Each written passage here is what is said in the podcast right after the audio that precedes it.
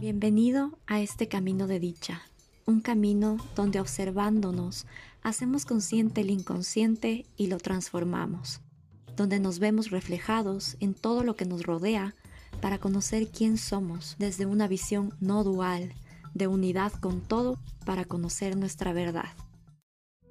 No vemos el mundo como es, vemos el mundo como somos nosotros. Soy María Belén Miño, más conocida como Cosima. Gracias por darte este espacio.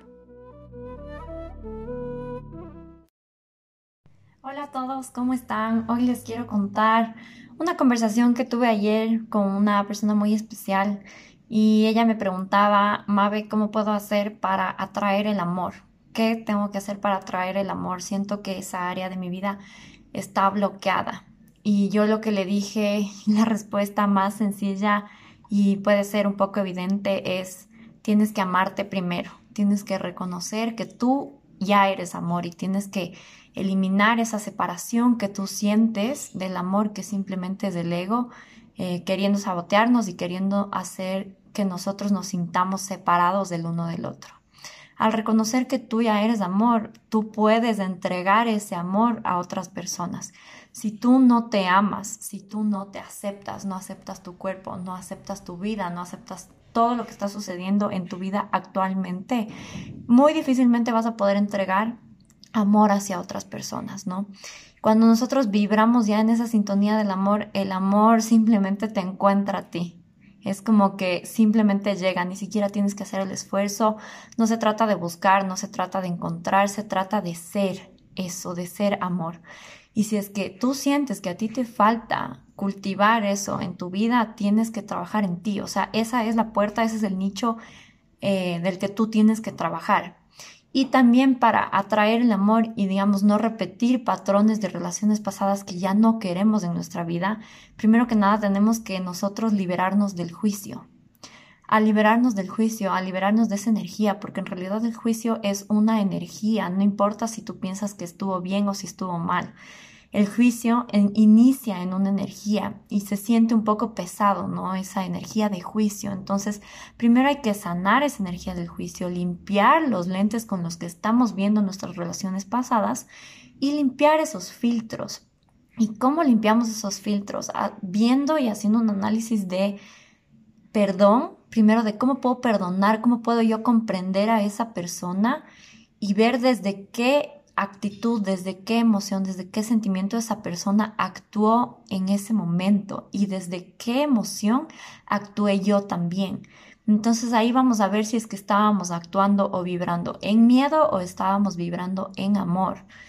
Por eso eh, pasa que las relaciones ya se separan, porque muchas veces las relaciones de pareja o cualquier tipo de relación ya no están vibrando en amor, sino que están vibrando en miedo en inseguridad. Entonces, si es que una persona, por ejemplo, te pide y te dice, hazme sentir seguro, hazme sentir que me amas, o sea, dime que me amas, hazme sentir seguro, y tú no te sientes así, de esa forma, tú no puedes entregarle esa seguridad que esa persona pide. Él primero o ella primero tiene que sentirse seguro de lo que es y de lo que tiene para proyectar eso en la relación, ¿no? Porque esa persona está siendo un espejo que nos está mostrando que nosotros estamos inseguros, no porque esa persona te está haciendo sentir así, sino porque él se siente así internamente o ella se siente así internamente y está reflejando eso en la relación. Entonces, ver desde qué emoción, desde qué sentimiento estaba actuando el otro y comprender. Comprender es clave para perdonar y eliminar este juicio, este juicio de fue bueno o fue malo conmigo, ¿no? Eliminar los juicios de, del miedo que nos quedamos muchas veces de relaciones pasadas. Entonces, al limpiar estos filtros, al comprender, podemos perdonar. Y al perdonar esas relaciones del pasado, podemos otra vez tener esta mente inocente y esta mente de principiante que se le llama, ¿no? Que es requerida para todo en nuestra vida. O sea, esta mente inocente tiene que cultivarse en todo y en realidad esa es la mente presente, esa es la presencia, eliminar los juicios que hemos creado y eliminar ese miedo que se ha generado, esta creencia de no quiero una relación así. Eso en realidad es clave para no repetir los mismos patrones. Si tú estás tan enfocado en las cosas que no quieres en una relación, muy probablemente esas cosas subconscientemente se van a repetir porque tú estás poniendo el enfoque en esas cosas. Entonces hay que limpiar esos filtros y así volvernos un poquito más flexibles en nuestras relaciones, en qué es lo que queremos para nuestra vida, en qué es lo que preferimos y qué nos da paz a nosotros, cómo nos sentimos libres estando en pareja, ¿no? Entonces, esa es la forma de realmente atraer al amor, convirtiéndote tú en amor y saber que tú ya lo eres, sino que simplemente te has olvidado y te has creído, te has comprado historias que no son tuyas, que las has hecho tuyas, sí, pero que en un inicio no fueron tuyas y tú las fuiste convirtiendo en una realidad, pero el hecho de que tú lo pienses y te lo repitas hace que eso se convierta en una realidad para ti. Entonces, ¿qué son? ¿Cuáles son las historias que te estás contando? ¿Cómo podemos empezar a ver con una mirada inocente a las relaciones, a las personas que entran en nuestra vida sin ponerles el filtro de nuestros miedos y juicios del pasado? Eso es vivir en, en presencia y en conciencia. Espero que me hayan escuchado hasta aquí y espero que esto les sirva. Esto se aplica para todo, no solo para el amor, no solo para las relaciones. Primero tenemos que amarnos a nosotros mismos, reconocer que lo somos, dejar de juzgarnos, aceptarnos para poder aceptar al otro, porque si no tú vas a reflejar eso, eso que no aceptas en ti, eso que no te gusta de ti, eso que tú no te amas, esas inseguridades que tú tienes vas a reflejar en la otra persona y vas a vibrar en miedo, entonces el amor nunca te va a encontrar. Entonces reconoce y recuerda que eres amor. Puedes hacer meditaciones guiadas en relación a eso para cultivar este sentimiento y que tu cuerpo químicamente empiece a cambiar y cultivar este hábito de pensar en amor y no en miedo. Espero que les sirva. Si tienen alguna duda pueden comentarme y les mando muchos besos.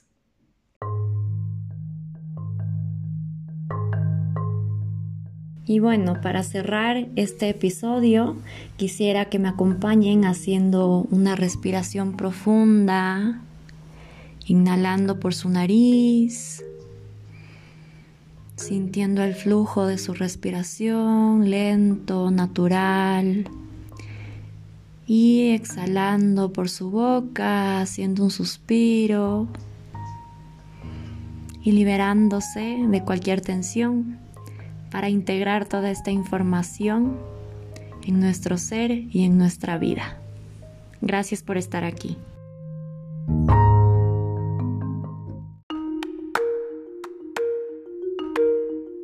Gracias por darte este espacio, te espero nuevamente en los siguientes episodios y puedes encontrarme en redes sociales, en Instagram como Cosima, dos rayas bajas C y en Facebook como Cosima Consciousness.